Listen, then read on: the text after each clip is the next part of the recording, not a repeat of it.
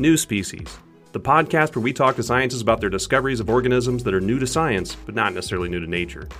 We talk to the authors of these studies to get behind the scenes stories, to talk about why these discoveries should matter to everyone, not just scientists, and to help people better understand the wonderful biodiversity of our planet.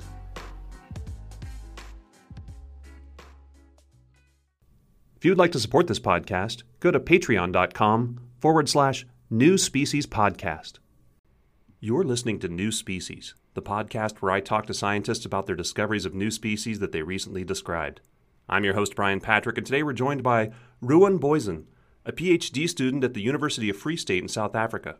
He's here today to talk to us about his paper published on March 4th in Zootaxa, in which he and his co author described 17 new species of ant like ground spiders from the Afrotropical region. Welcome, Ruan. Hi, Brian. How are you?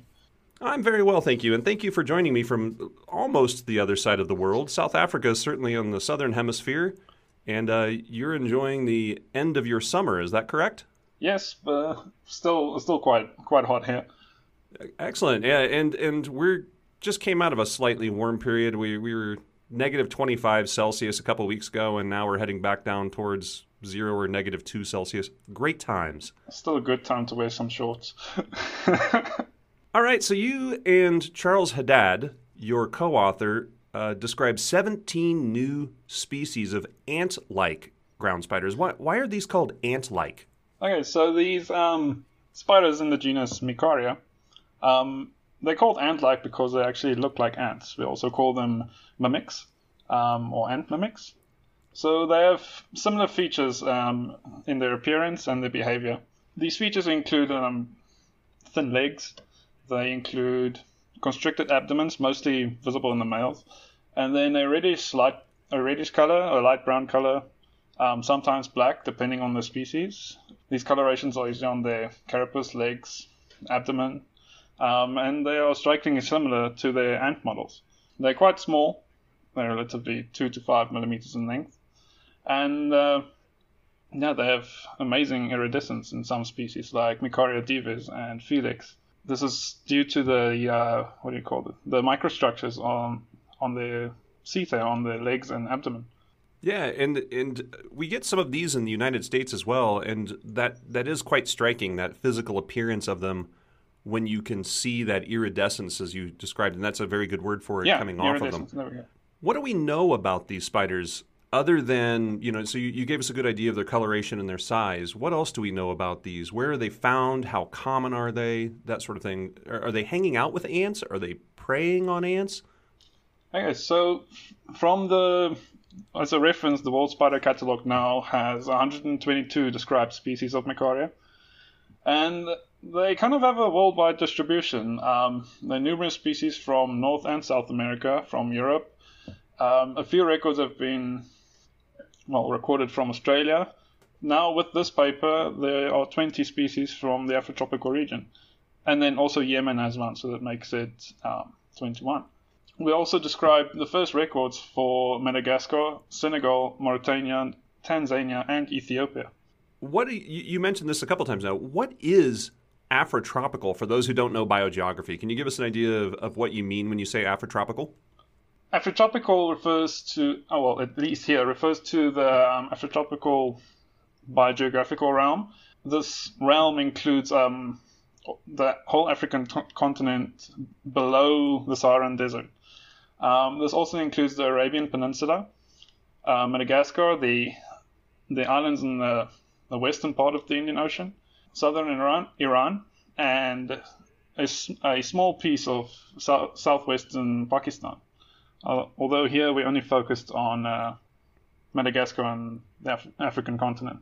It, because it is a pretty massive area. For for those who don't know, again, if you didn't know what Afrotropical was, for example, in North America here, north of the Rio Grande, from North America and, yep. in, in United States and Canada, we would be the Nearctic. Yeah.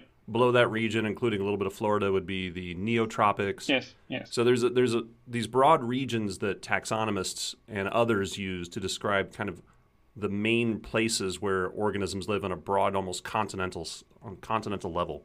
We never get the answer to this though. What what are yeah. these things doing? Are they hanging out with ants? Are they eating the ants? Do, do you have yeah, do you so know? You you regularly find them with their models um, hanging around they actually use their models to gain protection in numbers. They're not very good mimics. Some of them might be, but um, and then we did a, we did a few short feeding trials um, to see what, what they eat, and we found that they don't actually eat their ants so far. This hasn't been published now, but so far they haven't eaten any of the ants or model um, or their respective models. Um, but they they do eat smaller insects like um, sm- small wasps, springtails, flies, booklice, termites, and other small hemipteran bugs. So they're not eating their models. Now, when they're in the columns of ants or when they're hanging out with the ants, are the ants attacking them? Do they ignore them? So this is um, this is also interesting that so they will hang around. Um, if I can take an example, uh, Micaria beaufortia, the known model for it is Anoplolepis custodiens, uh, the pugnacious ant, and these ants are very disorganized. And so when the when the spider runs around among the ants and it touches an ant, it will immediately run away as fast as it can. The ants will attack them if they sense that this is not an ant they they making contact with. Um, yeah, no. Otherwise, they just run away. To to your knowledge, these are not they're just almost parasitic to the ants. They're coming in and they're they're using them for protection and they're potentially even taking some food if they happen to scare some up. Yeah. That sort of thing. yeah, we haven't I haven't seen them stealing anything from the ants per se, but um, definitely a bit more competition for the ants if, if it, when it comes to uh, insects and so on in the area. So you haven't detected anything like cuticular hydrocarbons, which for listeners that's secretions that may come from organisms that help them uh, say, I'm of this species and you are of that species. And sometimes mm-hmm. in these mimics, you get them mimicking the C, the cuticular hydrocarbons, CHCs of their host or their the, the species they're hanging around. So you don't really have any evidence of them using the CHCs to blend in. Is that what I'm gathering from what you said? Yeah, unfortunately, I don't have a, a definitive answer uh, on whether they have that feature or not. But um, since they but use, behaviorally, you, you don't have any you don't seem to have any evidence of it on the behavior side, right? No, all the all that we've seen so far is that once they touch an ant, so in that case it will be a chemical uh, cue that they sense, and then they'll run away as fast as they can. They don't have very good eyesight, so they don't see the ants um, coming. So uh, right, yeah, they they while they are visual predators, they, their eyesight isn't great, and so they detect a little bit of yeah. movement and they move towards that. And yeah. when they figure out, like, oh, this is not something I want to touch, they run away. Yeah, yeah, that that's that's a that's a good way to say that. What are these things then doing ecologically? So if you know they're they're around the ants, obviously using them for protection because ants are pretty good at defending themselves normally against you know a reasonable sized predator for an ant. What what are they doing in the in the ecological world? What do they eat? Uh, you mentioned that briefly that they had springtails and that sort of thing. Are there other functions they have ecologically, or are they just really just hanging out with the ants and trying not to get eaten by other things? Well, so far we only know that they're diurnal uh, hunters and they kind of forage for anything on on the ground. And uh, besides the small insects that I've mentioned, I've not seen them eat anything else. They do eat each other now and then. We have one or two cases where a male maybe attacked a, a younger juvenile or another male. But um, I've read some studies on other other species um, that actually, when there's generational overlap, then the the newer generation or the younger generation, they that will actually catch the the older generation's females. Oh, so they also occur in a few biomes. Um, from at least South Africa, what I know is they they are found in fynbos savanna, grassland, and succulent karoo, and Nama And what and what about Madagascar and some of the other places where they found? Do you have any idea about their habitats in those? Because it's 17 species, you, you, are these all generally found in kind of the savanna grassland areas, or are they? Do you know if there's some of the more might be more wooded areas or tropical areas, or? Uh, I cannot remember the, the precise details of that. At least for the niche the niche they cover, they kind of you get two groups. There's a larger group of Micaria species that range up to the five millimeter, and then there's a smaller group that includes your Micaria dives and Felix, the pretty ones, if I can say it like that. Um, and they kind of differ in their niche. So the larger species are always running around outside um, during the day and they hide underneath the rocks at night. And then the smaller species kind of hide underneath leaf litter and you may also find them in uh, at the base of grass tussocks and so on. Um, probably because there are a lot of smaller things like book lice and so on to feed on there. But in terms of uh, habitat out of South Africa, I'm not, I can't remember exactly. Yeah, I mean, 17 new species that cover a significant part of Africa. I, I think it's understandable if you don't remember every detail of exactly where they're found. now, these are in the family Gnaphosidae, which uh, is commonly called the ground spiders. Yes. Uh, and you, you talk about in your paper that these were not always considered ground spiders, and they may still not yet be ground spiders. Why is that? Can, can you tell us a little bit about that? This this kind of ties into some of their morphology um, on the on their spinnerets. Who was it? I think it was Azevedo's 2018 paper. We talked about the differences or the how you how you would uh, differentiate Micaria from from other gnaphosids and it seemed like these spiders don't have the typical elongate spinnerets, and well, yeah, that's from what I can remember now. Um, yeah, the gnaphosids are known for yeah. having these the, the spinnerets at the back. They have two of them that are very or or, yeah. or more that are very column like. Yeah. They're just very yeah. blocky, like a like a round peg. Yes, and they also have very um, very large. Uh, they call them piriform gland spigots, um, and these also retract which is not seen in any other of the of the other groups.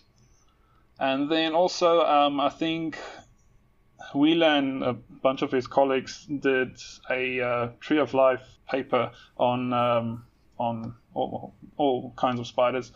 Um, I think it was in 2016, um, where they used genetic data to kind of place, spy, um, place spiders in a phylogenetic tree. Micaria did not group very well with any of the gnaphosids um, in that paper.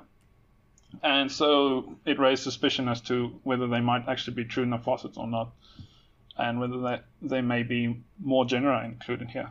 And that's a that's a great way to end that because that kind of leads in to the next couple of questions I have for you. For example, you described 17 new species. Let's start here before we work our way back up. I'm going to jump jump down a little bit. Okay. How did you decide specifically that these were new species? You had a couple of different methods you used. Could you tell us about that? Okay, so, um, well, firstly, there were only three species described from this region, so it was easy to say that most of them were new. So, for our highest priority was to use uh, genitalic morphology to dis- distinguish between species. And for the most part, that was not too too difficult. Um, there is some variation within within um, within species, and uh, but we managed to delineate them pretty well. Um, there were also some very close calls to other European species, um, which might need some more looking into if I can get some more genetic data for them. Then a second layer, if I can if I can use that word, was to use leg spination um, to differentiate between larger groups of Micaria. Not so much for species delineation, but higher up. And then eye pattern as well. And then setal structure was also um, an interesting uh, character to use um, to delineate species because most of the species had different morphology or different structures in terms of, of their of their setae on the body and legs. And then the, okay, so you used Oh, I'm sorry. Go ahead, please. Sorry. And then the the last thing what we did was we used um, DNA barcoding data um, to kind of to kind of look at the relationships um, of Micaria within the Afrotropical region, and also compare that to any Micaria that are not from this region as well. Unfortunately, only eight only eight of the species we described were successfully sequenced I think that already gave us a good idea of where, where they might place. All right, so you used morphological or the shapes of the, the spiders and, yes. the, and the various characters about them, and you use some molecular data, what we call a barcode, right? Yes. And a barcode is basically you're using a, a single gene. In this case, it's a cytochrome C oxidase subunit 1 gene, right? Yes. Well, CO1 and, for short. yeah, the CO1 for short. And and for people who, who may not have listened to previous podcasts, that's a specific gene for animals. It's kind of like the barcode you find on like your your bottle of water that you buy at the store. When they scan it, they know that specifically that one, even though there are other types of bottles of water, and uh, it helps you differentiate at a genetic level organisms that are in the same species versus organisms that are in different species. Much the same way a barcode is used to differentiate between two different types of bottles of water. And that's a good way to put And, it. and that's a pretty common approach, right? We we have you know I've had a number of guests who have used CO1 before, and it's been used quite a bit in spiders as well. yes. So you hit right into the next bit of questioning I wanted to get into. You use the CO1 gene then, and one of the questions you were able to ask is whether or not all of these species group together on that branch of the tree of life. Can you tell us a little bit about that? So yes, um, we found that um, Micaria uh, as a whole, this includes this includes um, one or two species of uh, a previously known genus as Arboricaria, which are now included in Micaria as well. Um, that they are monophyletic, that they that some of the relationships are well well resolved. Uh, We do, however, need And by more, monophyletic, we mean that they all they all group together Yes. in one Yes. part of the tree, like they're on their own separate Yes. little branch together. Yes, so Micaria, um, at least compared to what did we use? We used Drassodes, grouped together well. Um, within Micaria, we found two major groups dividing the, the larger species and the smaller species. So there might be some some uh, speculation or whether or, uh, if whether the the smaller species might be the true Micaria and the larger species something else, or vice versa. Um, because there are clear differences between those two groups in terms of their their eyes and or the eye pattern, and then also the explanation on their front legs. Okay, so you had some groups that clumped together in what we would call monophyly. They're all on the same part of the tree together, but then you had a couple of surprises in there where some things ended up being what we call polyphyletic. In other words, we thought they clumped together, but they don't. Can you tell us a little bit about that? Yeah, so um, a previous um, study, I think, was Norm Platnick and what, who was his co-author? I can't remember his his, his first name, but his surname was Shadab. They did a revision on um, Micaria in uh, 19, 19 somethings. 88, I believe. Yeah, 88. There we go. They constructed a a phylogenetic tree based on morphology, and they kind of had these species groups, which were just species that kind of clumped together because they were very similar. And when we when we ran when we did the analysis, uh, the DNA analysis, including those groups that he used, or most of them at least, we found that they were kind of split into several several clades. So we had some polyphyly in that in that species group. What we once thought were were all pretty tightly put together, they end up being spread around a little bit, and you're getting to rewrite your own little branch of the tree of life. It sounds like, Yes, or at least propose a hypothesis about that. Yes, and I believe um, if I could somehow magically get all 122 species in a single tree, I think we would get a very good idea of uh, what their relationships actually look like, and maybe per, maybe put in some more genes genes to give more support to the genetic side of things. Now, when you you have to come up with names for 17 new species, that can be a little bit challenging. Most people, when they name one or two species, they have a pretty clear idea what they want to do. You had to come up with 17 new names. How how did you pick the names for these new species? So, as a personal preference, I, I like to use names that best describe the features of the organism you're working with, in this case, the spiders. Um, so, if I can give an example, if the spider had two spots on it, it the name would include something like bimaculata. Um, this is a this is a Latin name that indicates two spots. Um, Right, where bi means two, Yes. and then maculata refers to Yes. spots. So this So- is the two-spotted spider. It's it's very possible that somewhere down the line another species with two spots appears and you have to give up a new name that's maybe similar or something. I think this is the best way to to go about naming the species and if you run out of options use locality names at least you can put a locality to it Yeah, nor- normally where you first find it, right? yeah yeah So you had one in there that was micaria ganyoa, which was Yeah. it was because it became from near an area called Ganyo, I believe, yeah right? yeah, And- yeah. But you did have a couple of them in here that were quite curious as far as your names go. how so Uh, for example, Micaria Felix. Can you tell us a little bit about Felix? It's actually a funny story. Um, so Micaria felix has, uh, if you look at the female's epigyne or their genitalia, Which is the female reproductive structure. yeah, the reproductive structures. Um, they have a, a a a broad continuous structure at the top. We call um, the anterior hood, and then you have two round structures that are the spermatheca with with elongate copulatory ducts coming out of them. So if you turn this whole this whole structure upside down, it looks like a very very happy face, and Felix um, translates to happy. So I just thought, okay, well, a happy face that that's very distinctive, and I called it Micaria Felix.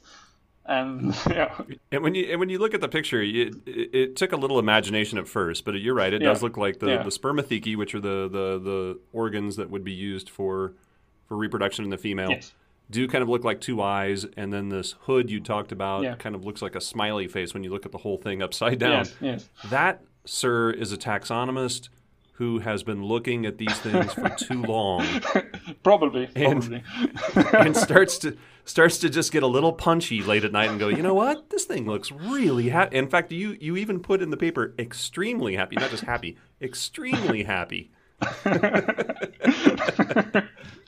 yeah, no, it, it it's a good name, I think. Oh, it's a fantastic name. Yeah, it's and that's those are the ones that, that stick out to people are the ones that have these unusual names when they get the etymology, which is the, the origin of the Yes, words. yes. Another one that you had in there was Micaria rivanosi. Can you tell us a little bit about the name rivanosi because that had a kind of a particular meaning as well?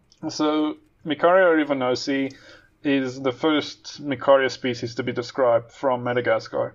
Um, so, the type locality Fenoarivo, if I hope I'm saying that correctly, we shorten to Rivo, and then Nosi is a Malagasy, Malag- Malagasy uh, translation for island. So, we kind of had this this uh, this combination of It's like a portmanteau where Yeah. you just put two words Yeah. together to make a new word. yeah, and that's about it.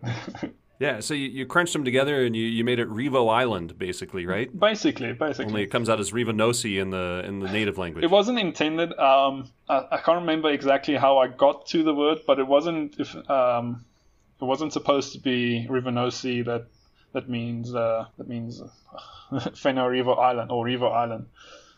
It was just supposed to to refer to Fenarivo as its type locality, but then then I discovered Nosi, and that that fit pretty well. Yeah, that's great. Yeah, and again, another one of those unique words that you get to put in, and and people will remember Yeah. for odd reasons. Yeah.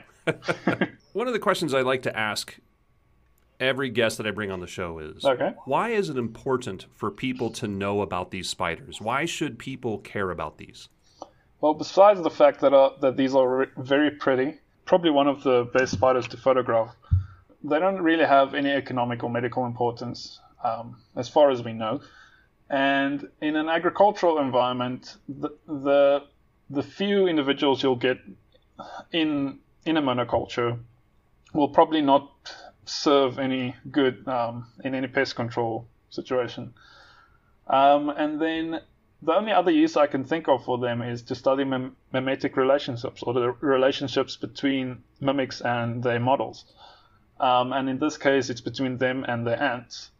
And then um, you can also perhaps investigate how the, their iridescence aids them in um, how to survive because it's- odd how something that shiny can survive or try to escape that, that would visual predators. to it. Yeah. Um, yeah, but then yeah. it, it, you would think that that would attract things to it. It's got this light reflecting off of it.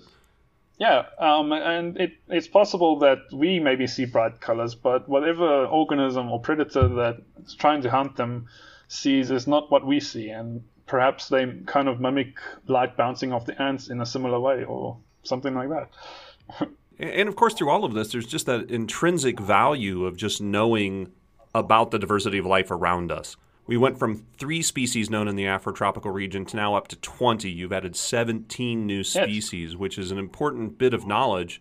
It's, And we may not know a, uh, an exact use for these yet that, that could benefit humans per se, but that doesn't mean that we have to find one either. The, these can just have value by being part of our ecosystem and actually being an important aspect of it in other ways that we don't have to necessarily get a benefit to humans from, right? Yes, and um, I think essentially it's good to have a name to put um, to put um, a face to, if I can put it like that. Um, if you're doing a big di- diversity essay and you get Micaria species one, species two, species, that doesn't help you. Now you have a name to put it, and maybe someday, maybe a bit of biology to go with it. Ruan, thank you so much for coming on this podcast. I really appreciate you taking the time. I know it's it's almost five or it's past five thirty p.m. there. Well, it's only nine thirty a.m. where I am. We have about an eight hour difference between us. I appreciate that you came on the podcast and took the time to talk about these wonderful new little spider species. Oh, thank, thank you very you. much for having me. Once again, Ruan Booysen's paper is in the March 4th issue of Zootaxa, and the title of the paper is Revision of Molecular Phylogeny of the Spider Genus Micaria, Westring 1851, in the Afrotropical region. See the episode details for a link to his paper. To learn more about Ruan, visit him on Facebook, facebook.com forward slash Booysen Ruan. That's B O O Y S E N R U A N. Be sure to follow New Species on Twitter at Podcast Species. And like the podcast on Facebook. That's facebook.com forward slash New Species Podcast. And if you'd like to support this podcast, go to patreon.com forward slash New Species Podcast.